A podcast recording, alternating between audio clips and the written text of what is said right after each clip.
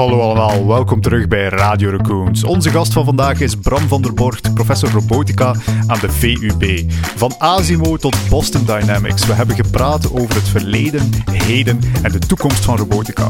Wat komt er in de nabije toekomst op ons af? Welke ethische vragen moeten we ons daarbij stellen? En welke rol heeft België? Allemaal vragen die aan bod komen in deze super interessante aflevering. Hallo allemaal, welkom terug bij een nieuwe aflevering van Radio Raccoons. Hier bij mij een nieuwe gast, professor Bram van der Borgt. Ja, juist gezegd, ik was eventjes bang. professor Robotica aan Ja. de VUB en IMEC, auteur, mede-organisator van Homo Roboticus, maar bovenal... Eh, hobby ecobouwer. Oh, kijk, eh, ik heb begrepen dat u net een, eh, een bijzonder milieuvriendelijk huis hebt laten eh, zetten. ja, ik of geloof, het interesseert me toch heel sterk om eh, een gebouw neer te zetten dat ook voor de toekomst milieu interessant is. Dus ik heb een e-pijl van twee en heb ook net een thuisbatterij laten installeren. Dus dat was is al heel leuk trots om al die eh, domotica eh, in gang te krijgen. Ja, dat, dat is nu inderdaad wel de vraag. Gaat u hem laten bouwen door menselijke arbeiders of, of volledig 3D geprint of met een leger van eh, robotwerknemers om het in elkaar te gaan steken? Ja, het waren eigenlijk geen eh, 3D-printers, maar wel speciale grote blokken waar dat al de isolatie in zit. En nu, dat bouwt heel snel. Dus op 10 maanden hadden we een huis waar dat we in woonden. Nog niet volledig klaar natuurlijk. maar bijvoorbeeld wel, die blokken zijn heel zwaar. Die zijn ook eh, in de tuin opgesteld en die worden nat. En dan zijn er natuurlijk wel ergonomische problemen met die arbeiders, omdat die natuurlijk die zware blokken moeten dragen en een mogelijkheid is om de exoskeletons die we ontwikkelen daarvoor in te zetten. U keek daarnaar en werd meteen Ja, geïnspireerd voilà. voor de, de mogelijkheden. Nu, eh, professor, we gaan het vandaag hebben over robotica. Hè, lijkt mij een natuurlijk onderwerp gezien uw onderzoeksveld. Maar ja, eigenlijk terwijl we aan het spreken waren, kijk, we hebben nu nog maar een minuutje gebabbeld, we hebben het hier al gehad over een exoskelet als een vorm van robotica. Ik denk dat sommige mensen in hun hoofd, als ze denken aan een robot, dan denken ze, ik weet niet in hoeverre hij hier in beeld staat, aan, aan een soort humanoïde, pepperachtige robot zoals hij hier staat. Wat moeten we eigenlijk precies begrijpen onder een robot? Ja, voor ons is een robot belangrijk dat het een fysieke entiteit is in de echte wereld. Ja. Eh, dus vaak lees je bijvoorbeeld in de kranten dat er een robot in de jury van een beauty contest zit of op de, in de raad van bestuur. Ik denk niet dat er dan zo'n pepperrobot eh, aan tafel mee aanschuift, maar daar bedoelen ze waarschijnlijk wel artificiële intelligentie of software mee Ja. die beslissingen neemt. En die noemen wij voor ons geen robots. Bij ons is het echt belangrijk dat ze fysieke entiteiten eh, zijn. En dan kunnen die een vorm hebben zoals een humanoïde, maar hoeft niet die vorm eh, te hebben. En dan is het belangrijk dat het sensoren heeft. Dat zijn eigenlijk de zintuigen Mhm. van de robot om de omgeving waar te nemen. En dan moeten ze ook beslissingen autonoom of semi-autonoom zelfstandig kunnen nemen om eigenlijk motoren, we noemen vaak actuatoren, de spieren van de robot, om die omgeving te kunnen beïnvloeden, daarin te kunnen eh, opereren.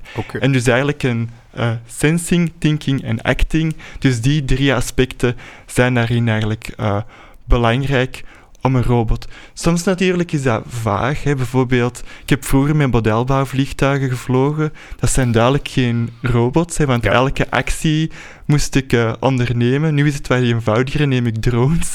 Soms in het, vliegtuig, in het weekend vlieg ik daarmee. Is dat een robot? Voor mij is dat wel een robot. Want ik geef die commando's. Hè, ga omhoog, omlaag, ga naar daar, volg Ja. die route. Maar de robot neemt zelf wel zijn beslissingen en voert dat ook soms niet uit. Als bijvoorbeeld er een boom in de weg staat, of als ik hem kwijt ben, dan komt hem zelf terug. Dus dat is voor mij wel een robot.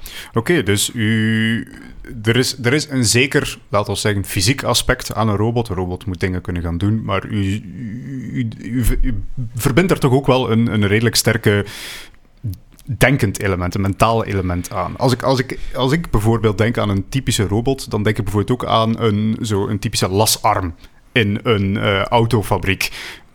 Daar zou ik zeggen, zit niet zoveel denkwerk achter. Daar zitten weinig sensoren achter. Die beweegt naar vaste coördinaten en stuurt daar een stukje stroom door. Is, is dat dan nog steeds binnen de definitie van robotica? Of? Ja, om natuurlijk... Uh, dus dat zijn inderdaad de klassieke industriële robots. Nu, daar zitten ook sensoren in, want die moeten bijvoorbeeld hun hoeken weten tussen hun gewrichten. En dat zijn natuurlijk vaak voorgeprogrammeerde uh, robots, mm maar die hebben wel een controle om, wat ook de payload of de last is die aan die arm hangt, om eigenlijk bepaalde trajecten te gaan doen. Natuurlijk, die robots zijn super eenvoudig. Ook vaak speelgoedrobots. Uh, er zijn van die robots om uh, zelfs kleuters te leren programmeren. Ja, dat is ook een robot, maar dat is eigenlijk ook vaak een vergelijking met dieren. Er bestaan heel geavanceerde dieren, maar ook heel basisdieren, zal ik maar zeggen, ja. uh, met weinig intelligentie. Maar dat zijn ook wel allemaal robots, okay, naar mijn mening. Ja, inderdaad. Uh, nu, nu u zegt van ja, robotica voor kinderen. Ik zelf ben mijn uh, programmeercarrière begonnen met een Mindstorms setje ja, van Lego. Super, voor mij nog steeds het, het, het, absolute summum is van, van ja, programmeer-education voor kinderen. Om dan Zeker, ja. ook effectief iets te kunnen zien en reflecteren in de echte wereld uh, dat je dan virtueel geprogrammeerd hebt. Nu, professor, een van de zaken die mij is opgevallen, ehm, ik, ik, kom zelf uit de AI-wereld, AI en robotica, die, die twee zijn toch wel een beetje met elkaar vervlochten. En als het gaat over fysieke robots, dan valt de naam VUB al heel snel. Uh, ik, ik, durf te zeggen, al zeker in België, ik ga niet zoveel in het buitenland gaan praten, maar toch zeker in België, staat de VUB op het vlak van robotica toch wel echt gekend als een autoriteit. Kan u misschien eens aangeven waarom dat komt? Misschien persoonlijke bijdragen? ja, ja uh, ik denk we zijn zeker niet een van de grootste Europese robotica-centers. Ik ben bijvoorbeeld in Italian Institute of Technology ben ik postdoc een tijdje geweest. Die zijn ondertussen al veel groter. Mhm. Waar dat we wel, denk ik, uniek in zijn, is het multidisciplinair aspect. Een robot is uiteindelijk een integratie van heel veel technologieën waaronder natuurlijk ook artificiële intelligentie, maar ook nieuwe materialen, nieuwe sensoren. Dat is ook de reden waarom ik recent bij IMEC ben gegaan, omdat ze heel veel interessante technologie hebben die wij kunnen gebruiken om die robots beter in ongestructureerde omgevingen te laten eh, werken. Maar omdat we vaak focussen op mens-robot interactie, ja, is ook het humane, het medische, mhm. het sociale super belangrijk. En dus in heel veel projecten gaan we dus eigenlijk ook multidisciplinair te werk, dat we niet alleen als robotica-ingenieurs erin zitten, en we hebben ongeveer nu 60 robotica-ingenieurs in onze onderzoeksgroep, maar ook samen met de fysiologen, uh, de sociologen, mhm. dat we zo multidisciplinair een project aangaan. En ik denk dat dat wel redelijk uh, uniek is. Bovendien hebben we ook altijd heel veel ingezet op wetenschapscommunicatie. als prof moeten we eigenlijk vooral publiceren uh, en worden we daar eigenlijk op afgerekend. Maar ik vind het ook belangrijk, we werken ook heel veel met overheidsmiddelen om eigenlijk uh, ja, de brede bevolking en ook vooral kinderen in te lichten ja, het nut, maar ook de gevaren van die robots. En uh, daarmee doen we heel vaak mee aan tentoonstellingen of events en ook bijvoorbeeld de organisatie van Robocop Junior.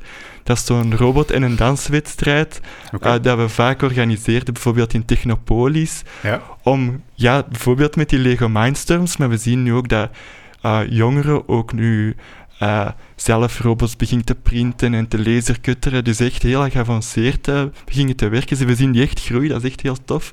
Uh, en, maar ja, natuurlijk nu met corona wordt het Red Robotengame. Ja. Dus moeten ze in klasverband of in teamverband uh, maatschappelijke uitdagingen gaan aangaan om een robot, om bijvoorbeeld een vijver te inspecteren, dergelijke opdrachten. En binnenkort is dus ook de finale dag.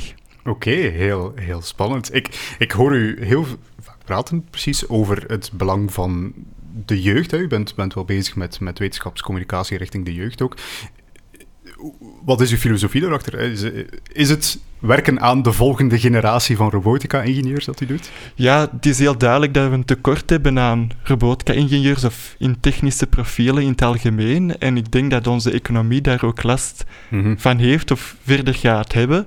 Uh, omdat we natuurlijk heel veel maatschappelijke uitdagingen hebben, waar dat robots een deel van het antwoord kunnen zijn, net zoals andere technologie. Maar dan hebben we ook wel de ingenieurs en technici nodig om dat te gaan realiseren en gaan bouwen. En natuurlijk, robots uh, spreken tot de verbeelding.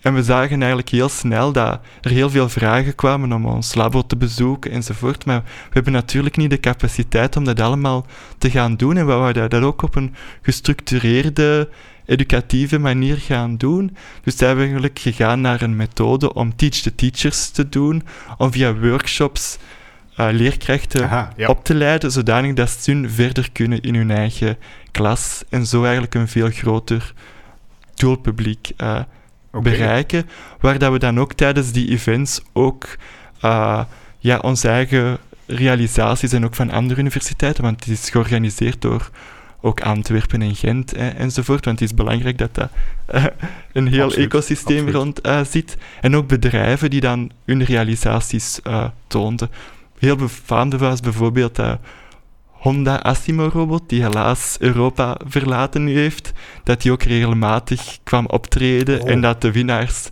een meet and greet hadden met Asimo. Wauw. Waar dat ik ook altijd graag bij aanschoof. Ik, ik herinner mij nog zelf als, als uh, jonge snaak, als klein mannetje, dat die robot echt zoiets was van... Oké, en, en, en, nu, komt de, nu komt de toekomst eraan. Weet ja. wel, binnen vijf jaar staat hij uh, naast mij. Uh, en ondertussen deed ik mijn doctoraat naar stappende robots. En dan kwamen ze aan en dan dacht je shit. shit. Hebben die al gepubliceerd? Dat is misschien de eerste vraag die u zelf uh, gesteld Ja, dat is natuurlijk het nadeel van uh, bedrijven als Honda, maar ook Boston Dynamics, die dan de nieuwe generatie humanoïde robots bouwden. Ja, die publiceren eigenlijk niet hun onderliggende methodes. We hebben daar wel ideeën hoe dat die werken, maar natuurlijk niet dat die open source al hun controle-algoritmes uh, gaan publiceren. Dat is inderdaad misschien wel uh, meteen iets om op in te pikken. Ik had die vraag ergens wat later gezegd, maar omdat het u nu toch vermeldt uh, over, over Boston Dynamics bijvoorbeeld. Vandaag de dag, hè, ik denk als we naar de publieke verbeelding moeten kijken omtrent de robots, denk ik dat de term Boston Dynamics met hun spotrobot uh, en, en de alle indrukwekkende acrobatische kunstjes dat ze daar doen, dat dat nu echt wel een beetje top of mind is uh, qua publieke erkenbaarheid. Is dat terecht? Hè? Hebben die bedrijven vooral goede marketing? Of, of zijn die echt wel ook zaken aan het doen? Uh, de, de, academische wereld zou misschien nog wel snel zeggen: Ga, dat staat al tien jaar lang in mijn labo, zo'n robot. Of, of... Nee, nee, nee, nee. Die zijn echt goede robots, om okay. te zeggen. Daar zit ongelooflijk veel onderzoek en engineering achter. En uh, die hebben één groot voordeel ook, dat ze ook redelijk kapitaalkrachtig zijn. Mhm. En ook zo wat als Elon Musk met zijn raketten zo build it, break it, fix it uh, approach hebben. Dus in uh, congressen waar dat ze dan hun realisaties uh, tonen, waar je dan ook vaak niet mocht filmen, omdat ze wat dieper op bepaalde video's, niet op de onderliggende algoritmes, maar wel op video's gaan, ja, die, die schakelen alle veiligheidssystemen uit mhm. om eigenlijk die, die robots echt te duwen naar hun limieten en dan gaat er iets kapot en dan weet ze, daar is een zwak punt en daar moeten we op gaan uh, verbeteren. En dan zie je die robots echt letterlijk van een berg rollen, proberen recht te staan met nog een, een been gebroken en dan terug naar een, verder de berg afrollen.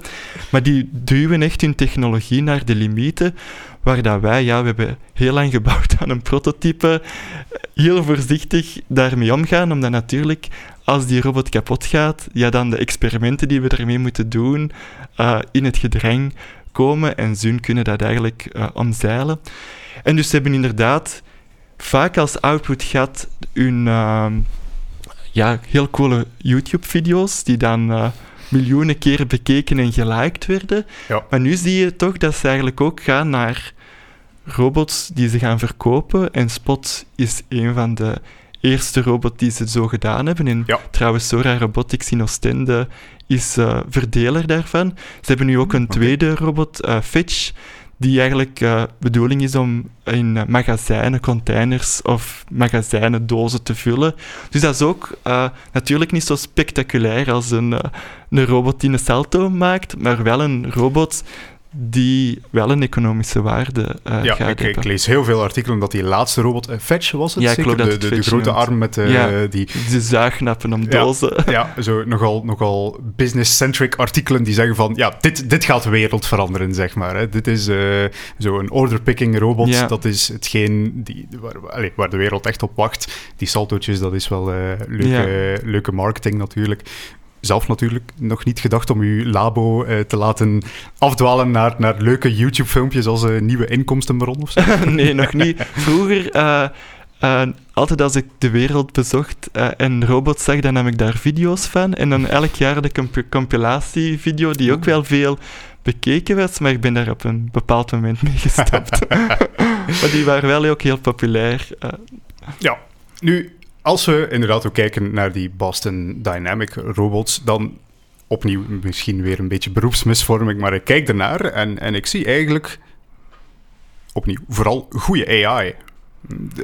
In mijn hoofd, als we kijken naar robotica vandaag en naar de vooruitgangen die we maken met robotica, dan zit dat voornamelijk, opnieuw verbeter mij gerust, hè, ik ga hier uitspraken doen die misschien helemaal niet waar zijn, eh, zit het voornamelijk langs de softwarekant ervoor zorgen dat die robots beter kunnen redeneren in de omgeving? Of ho- hoe moeten Ja. we eigenlijk die twee ontwikkelingen naast elkaar leggen? Recent hebben ze een eh, video uitgebracht met hun dansende robots. Mhm. Eh, en toen heeft Spectrum, IEEE Spectrum, een interview gedaan. En een van de vragen was, hoeveel AI zit daarin? En toen hebben ze gezegd dat ze eigenlijk nog op zoek zijn naar manieren om AI in hun robots eh, te steken. Mhm. Dus die robots worden eigenlijk helemaal niet aangedreven door artificiële intelligentie. Waar het wel heel knap is, is de mechatronica. Dus eh, die eh, de motoren maken, maar in andere robots hadden ook hydraulische zuigers. Hè, dus Ja, olie op ja. perslucht. Daarmee als je naar Big Dog luistert, heb je zo zo'n zo'n eh, eh, eh, verbrandingsmotor. Om eigenlijk die hydraulische zuigers verbruiken heel veel energie. Maar het grote voordeel is, en dat is ook het, de reden waarom dat ze bijvoorbeeld in van die kranen gebruikt worden, is dat je door heel kleine buizen gigantisch veel vermogen en Ja. kracht kunt sturen. En dat is ook de reden. Megatronics. Leg eens Megatronics uit versus... Ja, Ja, de- dat is een goede vraag. Dus mechatronics is eigenlijk de combinatie van mechanica en elektronica. En dus, eh, ja, ik geef de cursus mechatronica, dus bij ons moet ze eigenlijk elektronica, maar ook eh, 3D-prints, lasercutters, eh, zelf hun tandwielen en alles gaan combineren wat ze wat overal geleerd hebben om een mechatronisch project te maken, maar vaak is dat eigenlijk een, een robot bouwen, waar dat eigenlijk het controlegedeelte ja, wat achterwege gelaten is. Ze moeten cocktailrobots maken of ja, ze mogen wat zelf eh, kiezen. En dus die eh, Boston Dynamics is daar supergoed in dat mechatronisch. Gedeeld bijvoorbeeld die kleppen, want in IIT hebben we ook getracht, en dat is ook een heel knap product, eh, om zo'n hydraulische robot te maken. Maar die kleppen die daar bijvoorbeeld in zitten, die kosten heel veel geld. Die worden uit, eh, ook uit de Formule 1 gebruikt Mm, oké. omdat je die heel snel moet kunnen schakelen, heel precies moet kunnen schakelen. En dus, ja, al die engineering is daar super belangrijk. En wat er dan naast gebeurt, natuurlijk moet daar een controle in zitten, maar daar zitten AI is voor mij vooral de lerende aspecten. Wat daarin zit, daarnaast heb je ook het ehm, ja, model-based controle. Dus we weten natuurlijk de gewichten van de gewrichten, eh, waar dat het massamiddelpunt Ja. ligt enzovoort. En dus we maken ook heel geavanceerde, en daar zitten ook in, eh, controlemethodes die geen lerend aspect hebben, maar wel gebaseerd zijn op de modellen die we kennen. Nu, dat is... En zo kunnen we ook heel veilige robots eh, bouwen. We kunnen dat ook mathematisch gaan bewijzen, dat die controlemethodes stabiel zijn, enzovoort. Wat ook heel belangrijk is voor natuurlijk de veiligheid, ook, maar ook certificeerbaarheid, enzovoort. Nu, op een bepaald moment hebben we geen modellen niet meer. Hè? Eh, van hoe dat de omgeving eruit ziet. Eh, wrijving is ook vaak zoiets. We zijn nu ook bezig met drones, om modelgebaseerd, maar bijvoorbeeld als één drone boven een andere drone gaat vliegen, ja, de interactiekrachten, de, de disturbances die er dan optreden, ja, die zijn heel moeilijk in mathematische modellen Ja. te gieten. Oké. En dus mijn visie is, we moeten niet alleen robots gaan controleren puur met AI, maar ook niet modelgebaseerd, maar die twee moeten eigenlijk elkaar meer en meer gaan, gaan vinden. En bijvoorbeeld, uh, perceptie bijvoorbeeld, het zien van de wereld, ja, daar zit natuurlijk heel veel AI uh, in. Uh, maar ook in de controle. Hè, dus bijvoorbeeld, wij hebben robots die proberen te werken om assemblage te doen. Mhm. Al die trajecten, dat is natuurlijk modelgebaseerd. Maar hoe moeten we zo'n object gaan, gaan assembleren? Die kennis, uh, daar gaan we nu bijvoorbeeld leren met reinforcement uh. Dus wij proberen de beide werelden met elkaar te verbinden, omdat het grote probleem van AI is, ofwel heb je heel veel data uh, nodig, hè, uh, en dus die voor visie bestaan er, dus daar kunnen we heel veel Ja. nemen wat er voor de computerindustrie gebouwd wordt. Maar vaak voor ja, robots, ja, dat is daar niet mogelijk. Of ja, ofwel moeten we die laten leren, of ook voor leren heb je heel veel trials nodig, hè, voor reinforcement learning. Maar ja, heel vaak, en Google heeft dat geprobeerd om, om meer reinforcement learning uh, stukjes uit de dozen te grijpen. Ja.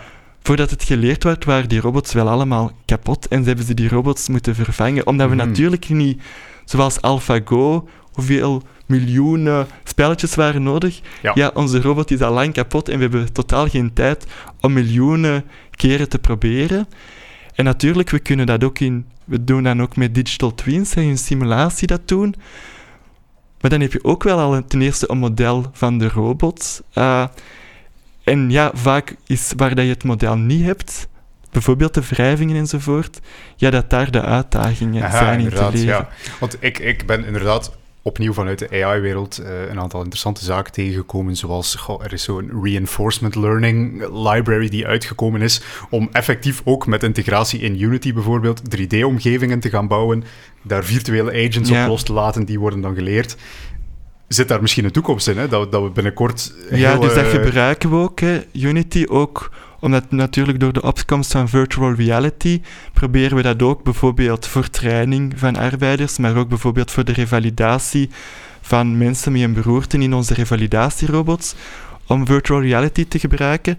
Nu, de uitdaging bij Unity die wij bijvoorbeeld hebben, is dat de fysica die daarachter zit, Ja. voor ons onvoldoende is in veel Ah. gevallen om bijvoorbeeld bij een assemblage echt goed te zien of dat een vijs in een gat uh, mhm. kan, bijvoorbeeld. Ja. En dus vaak op de interfaces tussen van twee blokjes ja, krijg je heel veel instabiliteiten, zodanig dat wij dan voor een bepaalde deel wel kunnen gebruiken, maar soms echt wanneer dat de fysica belangrijk is, om de robot daarin te laten leren, is dat voor ons onvoldoende en gaan we naar andere simulatoren moeten overgaan.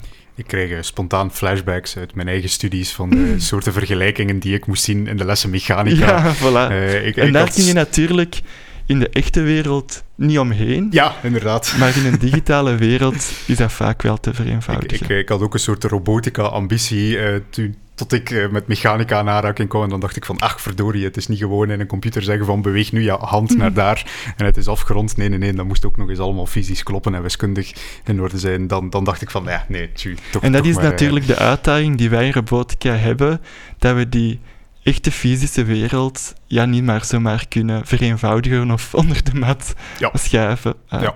Nu, dat, dat brengt mij misschien wel bij het exemplaar die hier rechts van mij zit. Eh, ik vermoed een beetje verguisd in de robotica-wereld of zo. Nee, de- nee, want de we hebben hem ook. Uh, Aha. het is een heel interessant platform.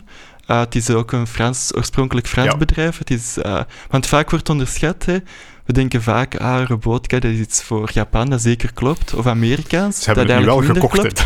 Ja, ze hebben het gekocht. Uh, en uh, wat ook een goed teken is, uh, denk ik. Hè, dat het, Als de Japanners het goed zijn. en, maar bijvoorbeeld een derde van de in- robots, ja, die zijn wel Europees. Hè, dus ro- ro- robotica in Europa is eigenlijk supersterk. En dus die robot Pepper, hè, wij gebruiken die ook als platform. Uh, nou, nu door de coronacrisis waren die robots uh, werkloos in ons labo. Maar nu hebben we dus meer dan een jaar die robots staan, bijvoorbeeld in Tuzet in Brussel. Want we kregen telefoon dat hun vrijwilligers terug moesten gaan werken. Ah, ja, ja, of terug moesten gaan studeren. En ze hadden mensen nodig om te zeggen dat je mondmasker moest dragen. En dat is natuurlijk een super saaie job om dat duizenden keren per dag te zeggen.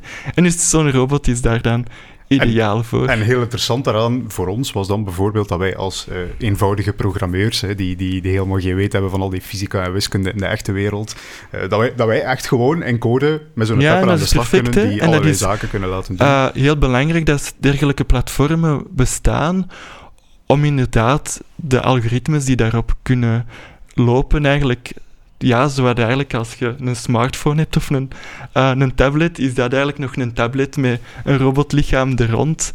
Om inderdaad verschillende services voor aan te bieden. En dus ik denk dat dergelijke platforms super geschikt zijn om heel korte interacties te doen in een gekende omgeving, zoals bijvoorbeeld in TUZ Brussel. Dat is enkele minuten Ja. uh, interactie. Dus daar moet je natuurlijk niet.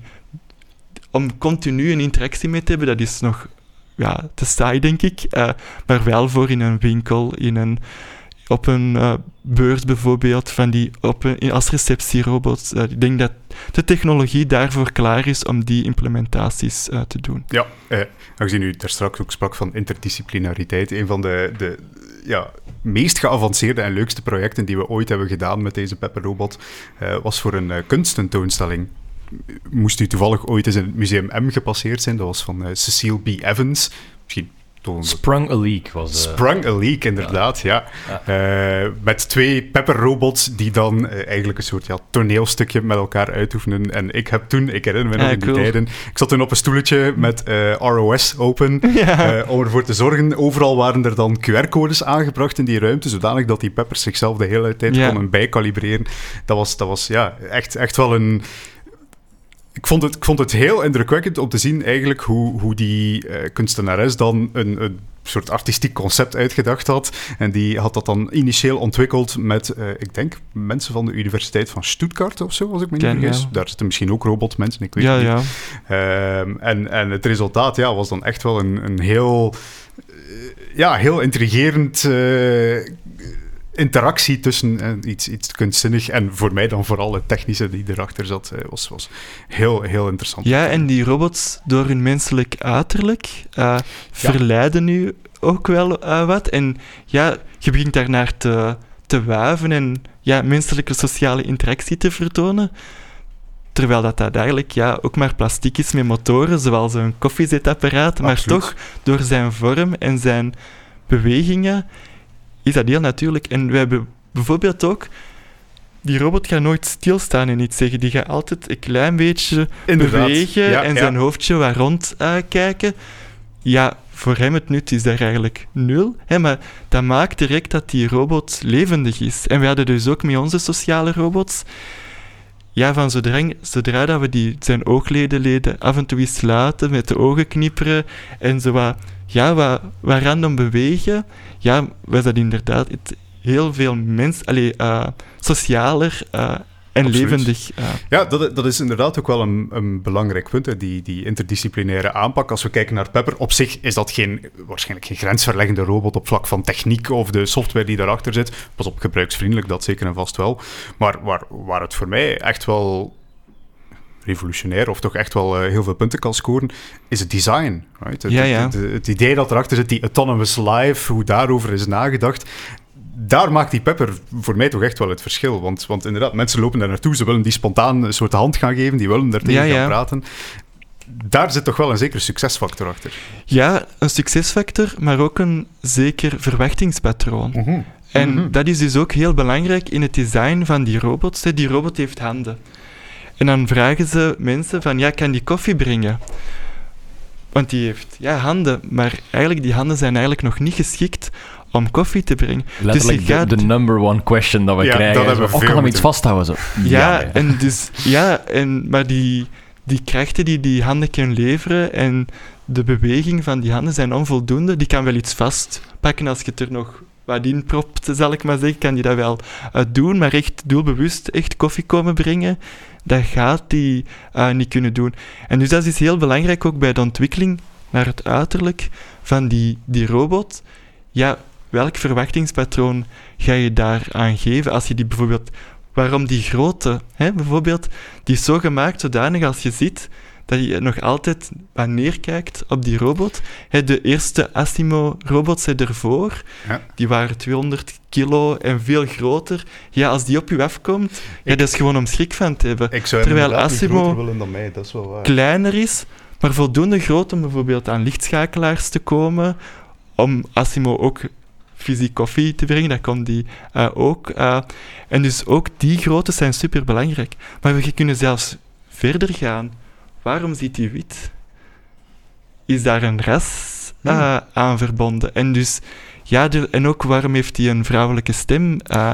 en dus, Ik vond het wel heel interessant. aspecten- Je, je kan eraan vragen, are you a boy or a girl? Ja. En dan antwoordt hem van... van eh, hij zit er ergens tussen. ja, ik, ik ben ontworpen Ja. als jongen of zo, maar uiteindelijk maakt het niet uit, ik ben Ja. maar een robot. Zo. Ik vond het wel...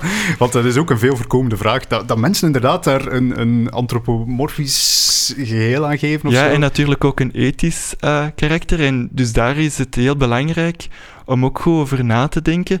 Hè, want ook vaak die technologie wordt ontwikkeld door blanke, jonge, Hmm. vaak alleenstaande mannen dan nog. Eh, maar die technologie, net zoals de iPhone ook, gaat ook wel gebruikt worden door iedereen hopelijk. Hè? En, en welke impact gaat dat hebben op hun levenswijze en is dat daar ook voor eh, gemaakt? Dus we moeten echt wel kijken hoe kunnen we die robots voldoende inclusief eh, zijn en al die aspecten die misschien we nu nog niet direct aan denken, ja, kunnen wel een impact later hebben. En we zien dat ook naar AI-systemen, met de hele Black Lives Matter, eh, of ook naar vrouwen, bijvoorbeeld bij Amazon HR, dat die wel een gigantische impact hebben. En dat gaan natuurlijk ook die, die robots, al die aspecten zijn bewust of onbewust wel ook een impact. Oké, ja, want dat, dat is dan inderdaad, ik kan me wel voorstellen, als je daar eh, iets of wat bewust van wilt zijn, als robotica-professor, ergens wetende dat moest jij nu van vandaag op morgen een of andere perfecte robot ontwikkelen, dat het Amerikaanse leger die ontwikkeling met heel veel plezier zal aanschouwen en daar misschien ook wel iets mee zal doen. Ja, dat is dus ook een aspect hè, in onze projectaanvragen. Dat is altijd de dual use. Hè. Kan de technologie gebruikt worden voor militaire En, is dat een, een, een pro of een contra? Ik probeer me zo in te beelden in de VS dat je daarmee heel veel geld krijgt, maar dat je hier misschien ja, een dus extra... in Amerika is DARPA, dus de Amerikaanse eh, militaire poot van de allee, Ja. onderzoeksgroep, ja, die steunen natuurlijk heel veel onderzoek. Eh, niet alleen natuurlijk in ja, aanvallende robots, zal ik maar zeggen, maar ook bijvoorbeeld, wij ontwikkelen robotpro- eh, voetprothesen bijvoorbeeld, daar hebben we Mhm. ook een spin-off in. Ja, onze collega's in Amerika, die kregen DARPA-geld, omdat natuurlijk heel veel soldaten jong en actief nood hadden aan een veel betere prothese dan dat er op de markt is. Eh, ook robotchirurgie vindt oorspronkelijk hun idee ook in de militaire context. Dus eh, eh, er is heel veel... Dat is ook wat de uitdaging, denk ik, van robotica. Dat is ook heel bre- breed beschikbaar. Hè. We hebben nu die drones, hè. ik speel er zelf eh, mee. Heel veel ja, journalisten en heel veel beroepen gebruiken die drones ook voor, voor hun, hun werk ja. efficiënt te kunnen doen. Ehm, maar bijvoorbeeld, er zijn heel veel zogenaamde terreurgroepen die die drones beginnen aan te passen met wat hobby om ja, met een plastieke buis om een granaat in te steken Ja. om die te, te droppen boven vijandelijk gebied. Waar dat bijvoorbeeld bij nucleaire... Hè, we zien dat heel veel landen moeilijkheden hebben om een atoombom te ontwikkelen. Maar zo, die, die robottechnologie, ja, dat wordt zo beschikbaar. Hè. U spreekt zelf van die Lego Mindstorms.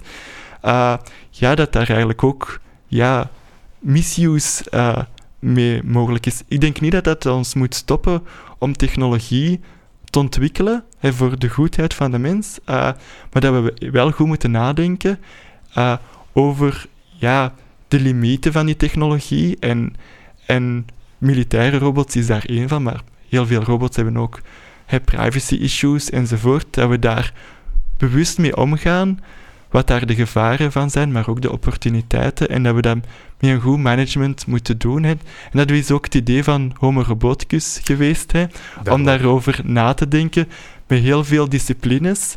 Niet te zien robots als een utopia, niet als een dystopia, maar dat is niet zoals een orkaan of een pandemie dat ons overkomt, maar dat is technologie die we nog altijd door mensen maken. En we moeten ja, als maatschappij erover gaan nadenken hoe dat we die robots gaan inzetten.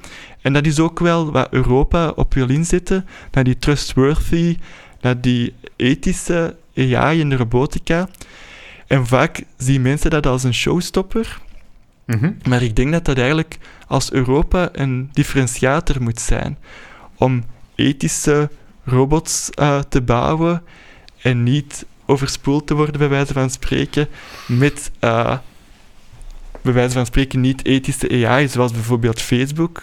Ja. Iedereen heeft daar problemen mee, en met de privacy, maar niemand stopt met het gebruik van Facebook. We hebben daar allemaal dat geïnstalleerd en we zeggen altijd oké, oké, voor alle... Uh, als ze vragen om dingen te doen. Allee, Apple begint er nu wat zich tegen te verzetten, Mhm. maar ik denk dat daar een window of opportunity is voor Europa om die Europese waarden in te bakken in hun robots, maar natuurlijk ook wel ja, dat ook technische uitdagingen met zich meebrengt. Ik, ik durf daar zelf soms nogal cynisch over zijn. België is bijvoorbeeld een van de allereerste landen geweest die het gebruik van autonome wapens verboden heeft. Uh, ik, ik heb er zelf misschien ja, een beetje een vreemde mening over, namelijk van ja, het is gemakkelijk om dat te doen nu ze er nog niet zijn, zeg maar. Uh, maar stel, hè, er is ooit oorlog en we worden geconfronteerd met autonome wapens, gaan wij dan volharden in de boosheid, zeg maar, en blijven ons vasthouden aan onze ethische waarden. Als dat betekent ah. dat we een competitief nadeel hebben. We spreken nu militair, maar het zou net zo goed industrieel kunnen zijn. Hè? Ja, uh, dat is inderdaad een uitdaging. Ik heb meegeholpen aan die uh, wetgeving mm -hmm. als expert. Aha! nee, maar een van de zaken is, uh, er is een verschil tussen autonome mm -hmm. wapens. Daar betekent dat de software zelf beslissingen ja uh, gaan nemen over leven en dood. En daar is het probleem dat die technologie nog niet op een niveau is om daar bijvoorbeeld het onderscheid te maken tussen burger en soldaat. Dus die technologie, tenzij dat we natuurlijk de vijand vragen aan alle easy-strijders van doe eens allemaal een fluo jasje aan of zit eens een, RFID dat we goed kunnen bekennen. Dat we, ik denk niet dat die dat gaan doen. Uh, dus daar zeggen wij nee. Uh, Waar dat wel, denk ik, een rol speelt, is... Ik denk dat robots ook wel een rol hebben op het slagveld. Ik denk inderdaad, we moeten niet naïef zijn dat iedereen vredelievende uh, gedachten heeft op aarde. En ik denk dat robots een rol hebben op het slagveld, maar daar moeten we wel een doordachte rol geven, want er kunnen ook heel veel neveneffecten zijn als we de soldaten niet meer kunnen raken. Ja, dan gaan we gewoon naar de burgers in de thuislanden uh, aanvallen. Dus er zijn wel consequenties aan het gebruik van robots.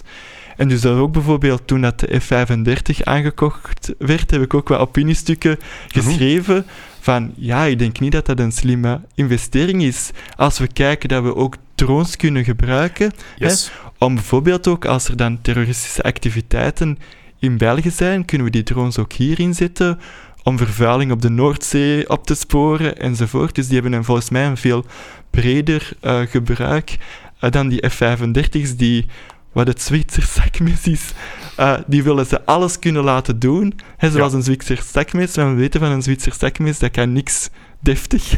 en dat kan ook die F-35 uh, volgens uh, mij. Dat is het probleem van in engineering. Hè. Als je zoveel requirements hebt, ja. ja daar kun je daar gewoon niet meer aan uit. En ja, ja dat gaat gewoon mislukken.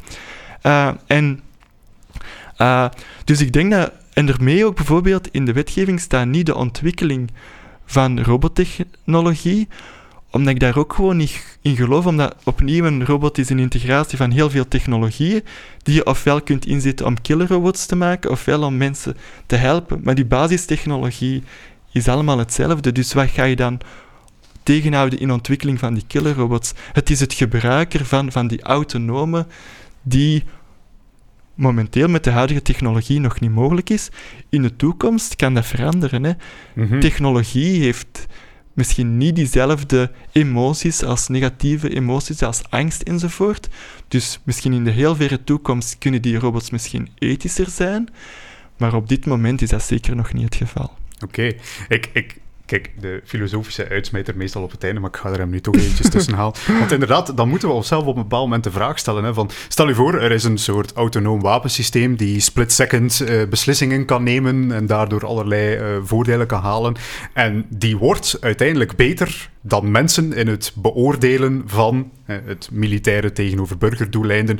En die is zodanig accuraat dat, dat er eigenlijk veel minder burgerdoden vallen dan wanneer er een menselijke piloot zit moeten we dan op een bepaald moment een overweging maken van misschien moeten we dat menselijk beslissingsproces, die blijkbaar toch niet zo perfect is, loslaten als het betekent dat we uiteindelijk netto minder collateral damage hebben, zeg. Ja, dan is dat dan zeker te overwegen. Je moet ook weten dat er een, studies hebben uitgewezen dat een minderheid soms van de soldaten vindt in bepaalde gebieden dat de tegenstander met respect behandeld moet worden. Dus dat zijn cijfers die toch okay, zorgwekkend uh, soms zijn. Uh, maar opnieuw, hey, momenteel is die technologie daar absoluut niet in staat toe. En ook die human in the loop, hey, die moeten ook, die mensen zitten vaak in de Nevada-woestijn, in bunkers, ja, beslissingen te nemen, ja. aan de, letterlijk aan de andere kant van de wereld, met videofeeds die ja, heel realistisch zijn, want die mensen hebben ook posttraumatische stress daarvoor. Die komen dan gewoon s'avonds terug thuis. En overdag zitten die dan op het slagveld. Dus dat zijn gigantische beslissingen. En ja, als er natuurlijk staat vuur, vuur, vuur, gaan die dan ook vuren. Dus dat, daar moet allemaal heel goed over uh, nagedacht worden. Maar bijvoorbeeld, ja, bijvoorbeeld voor de bescherming van uh, onze kerncentrales of stadia ja, stel nu dat er ineens zo'n droneaanval gebeurt. Ja, ik denk dat je daar wel autonome systemen voor nodig hebt om die aanvallen tegen te slagen. Ja. Maar dat is nog natuurlijk nog iets anders dan naar die killer uh, robots. Absoluut, absoluut. Het is, het is, het is wel een, uh, een, een, interessante toegeving, vind ik. Er zijn mensen die zouden zeggen van, nee, uh, liever duizend menselijke doden dan één machine doden. Kijk naar bijvoorbeeld de zelfrijdende wagens. Hè. elke dag worden er honderden mensen, duizenden mensen, ik weet niet hoeveel mensen, aangereden, doodgereden door menselijke chauffeurs, maar één Tesla die is een ongeluk heeft en dat is ja. plots voorpagina nieuws, zeg maar. Ja, dat klopt, ja. Het is, een, is een rare fixatie, vind ik persoonlijk, op, op dat het, menselijke, het menselijke falen, dat vinden we allemaal wel goed. Maar ja, machines, daar verwachten we toch iets beter van, schijnbaar. Ja, en dat, dat klopt zo. En dat gaat verder. Hè. Bijvoorbeeld, wij ontwikkelen uh, robots voor in de maakindustrie om arbeiders te helpen. Dus dat betekent dat die robots in nauw contact met die arbeider moeten opereren. En daar is natuurlijk veiligheid onze eerste aandachtspunt. Mm -hmm. Maar dat gaat zo ver uh, ja, dat daar heel veel restricties aan zijn en liability, aansprakelijkheid. Terwijl ik met mijn dochter op een treinstation kan staan, waar dat er een trein tegen 120 per uur Ja. voorbij rijdt, Ja, ja, ja. zonder enig veiligheidsscherm. Uh, dus dat, is, ja, uh, dat zijn we gewoon. En de auto's zijn we gewoon. En die nieuwe technologie, daar hebben we inderdaad heel strikte vereisten aan, wat een deel goed is. Maar wat soms wel de praktische implementatie van die robots in onze maatschappij wel verhindert. En Ja. daar inderdaad de afweging gemaakt bent om naar hier te rijden. Heel veel van het traject heb ik de Tesla zelf laten rijden. Maar inderdaad, ik zou nog niet op een niveau zijn om er ondertussen dit gesprek even de vragen nog eens te bekijken.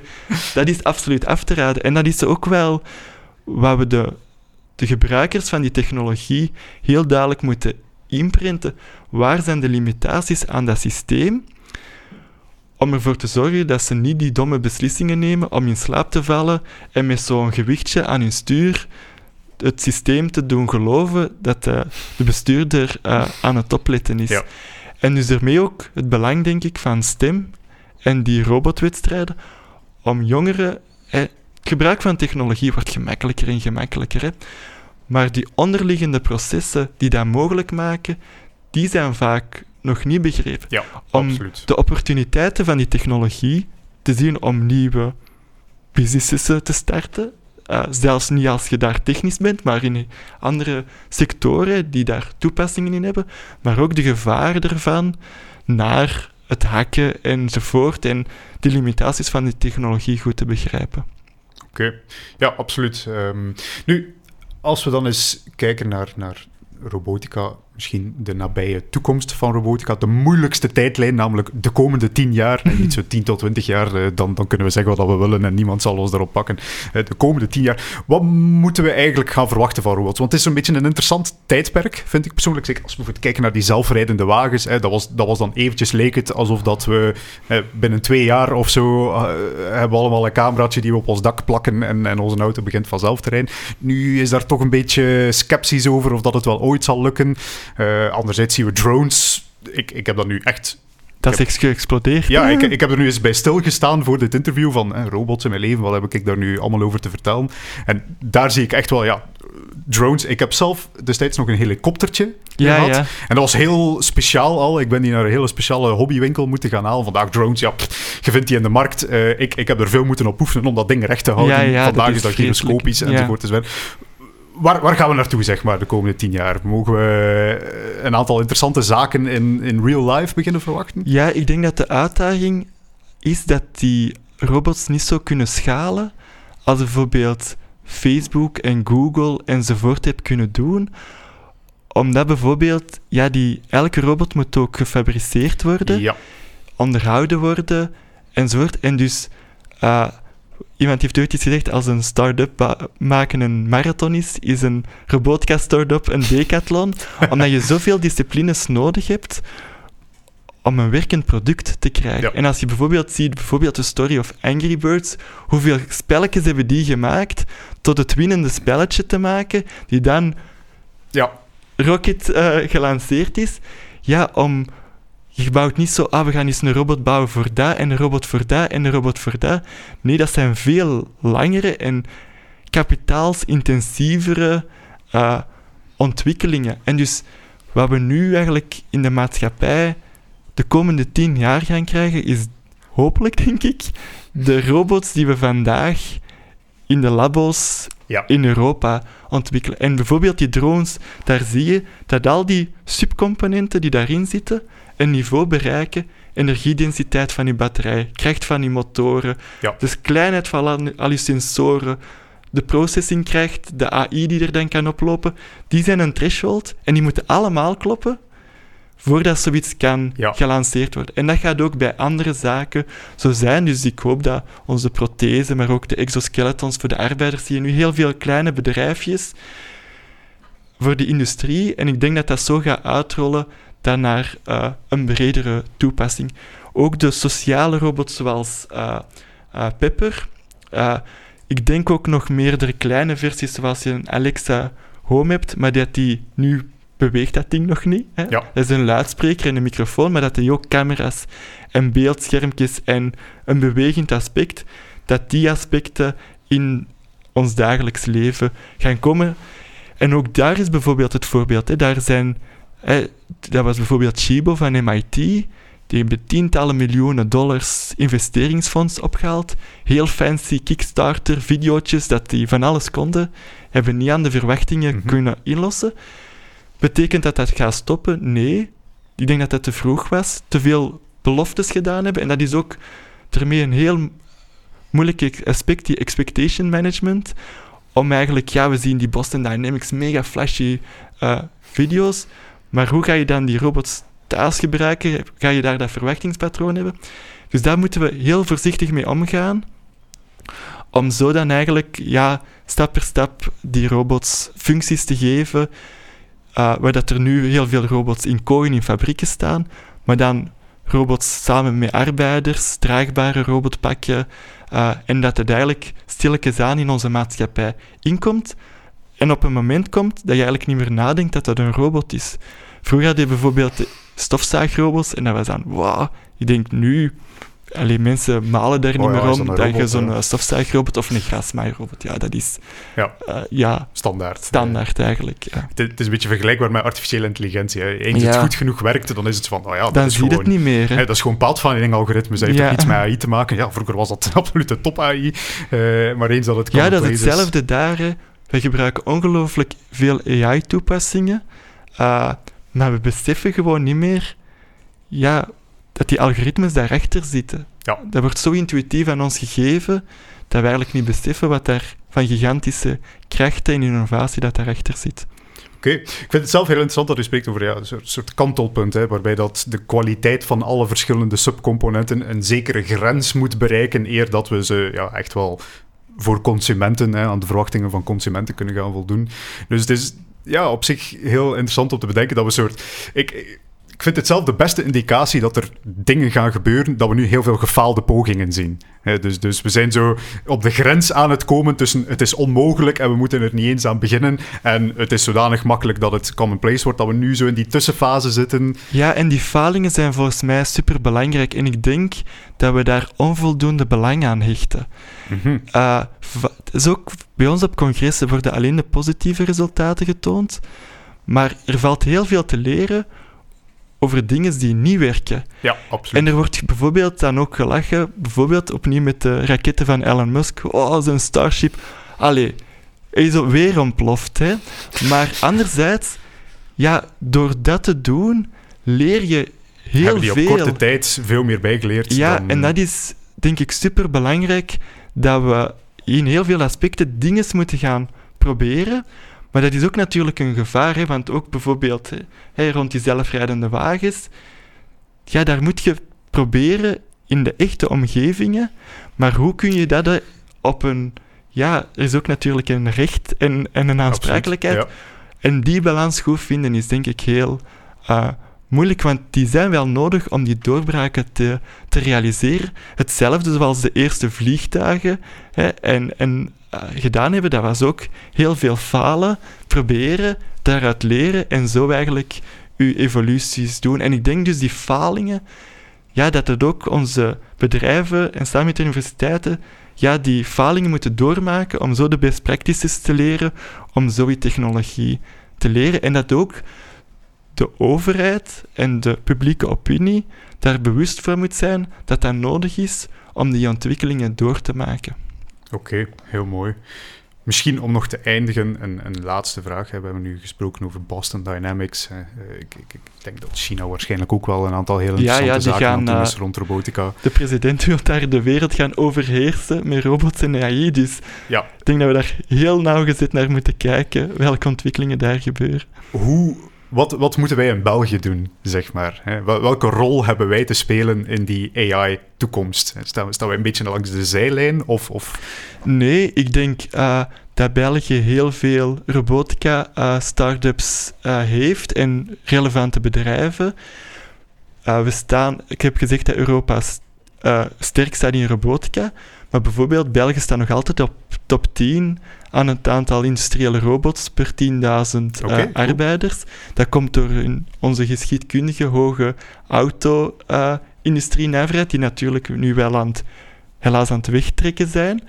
Maar die maken dat wel verschillende robotbedrijven in België actief zijn en dus ook nieuwe afzetmarkten in de voedselindustrie, in de warehousing enzovoort gaan doen. En ik zie daarnaast heel veel verschillende start-ups in robotica komen die heel veel moeilijkheden hebben, omdat natuurlijk je heel kapitaalkrachtig nodig hebt, maar die doen het toch nog wel. Onder hun gelimiteerde budgetten vind ik toch dat die heel interessante uh, producten en services uh, leveren. En ik denk, we, we hebben als België de maatschappelijke uitdagingen. En ik denk dat we Natuurlijk, we gaan niet die, die markt overheersen, denk ik. Maar ik denk wel dat het belangrijk is om een, om een gezond robotica-ecosysteem ook in België te hebben. Als we die markten hebben, kunnen we daar en die noden hebben, daar ineens de producten voor leveren. En is dan België daartoe in staat? Uh, ik denk een deel wel. Als we kijken wat biotech bijvoorbeeld gedaan heeft, hè, wat toch ook een heel kapitaalkrachtige industrie is en waar dat we toch heel grote ja, ook zelfs unicorn-bedrijven hebben ja. kunnen realiseren, denk ik dat we ook de nodige ambitie moeten hebben om dat op robotica-vlak ook te kunnen realiseren. Oké, okay, heel mooi. nu, u zegt, ondanks de beperkingen, is het dan uh, tijd voor een Belgische DARPA op te richten om zo het onderzoek te gaan financieren? Kunnen we, kunnen we nog meer doen en kunnen we dat nog meer incentiveren? Ik geloof vooral uh, in die Europese samenwerkingen en, en dus wat er op Europees niveau gebeurt om dat te leveragen naar Vlaams niveau. Ook om, ja, we hebben heel veel KMO's in, in Vlaanderen om de kennis die op Europees niveau te hebben, dat de verschillende universiteiten, want we hebben de VUB, maar we hebben ook Leuven en, en Gent en, en IMEC en, en Vlaanders Meek, dat die die kennis ja, in hun lokaal eh, ecosysteem de bedrijven moeten gaan helpen. Maar ik denk dat het belangrijk is om niet alleen bestaande bedrijven te helpen, maar ook naar een systeem te gaan om die start-ups Te gaan eh, ontwikkelen. En ik denk dat daar bijvoorbeeld IMEC met hun vroegere iMinds een heel belangrijke rol eh, in eh, spelen om eigenlijk die, die, met hun kennis eigenlijk die start-ups te gaan helpen. En we proberen nu ook met Gaegoria, maar door corona is stilgevallen, om die Belgische start-ups, hopelijk kunnen we die ook wat meer gaan verenigen, om eigenlijk best practices eh, naar elkaar door te geven. Alright. Een oproep tot Europese samenwerking Ja. en een oproep om start-ups te gaan steunen. Dat vind ik een eh, uitstekende plaats om te gaan afsluiten. Bram, professor Bram van den Voort, bedankt eh, voor je. uw aanwezigheid hier vandaag. Het was een super interessante babbel. Ik kijk nog eventjes naar Sam voor Ja. eh, eventuele afsluitende boodschappen. Ik ben hier de reclameman, hè. Ik, denk, eh, ik zou iedereen aanraden om naar de website te gaan, raccoons.be. Je kan daar doorklikken naar de podcast en dan hebben we eigenlijk Daphne die alles wat jullie gezegd heeft, heeft neergeschreven. Ook met toffe links naar filmpjes enzovoort. Eh maar daarnaast hebben we ook een categorie Big Questions. En daar trachten we eigenlijk om grote algemene vragen, zoals hoe gaat robotica de samenleving impacteren, te beantwoorden. Het lijkt me ook super tof als we na deze aflevering de komende week eens samen zo'n vraag proberen te beantwoorden. Eh, ik denk dat daar eh, heel veel toffe inzichten gaan komen. Zeker. En die kan je ook vinden op de website. Cool. Alright, bedankt allemaal en tot de volgende.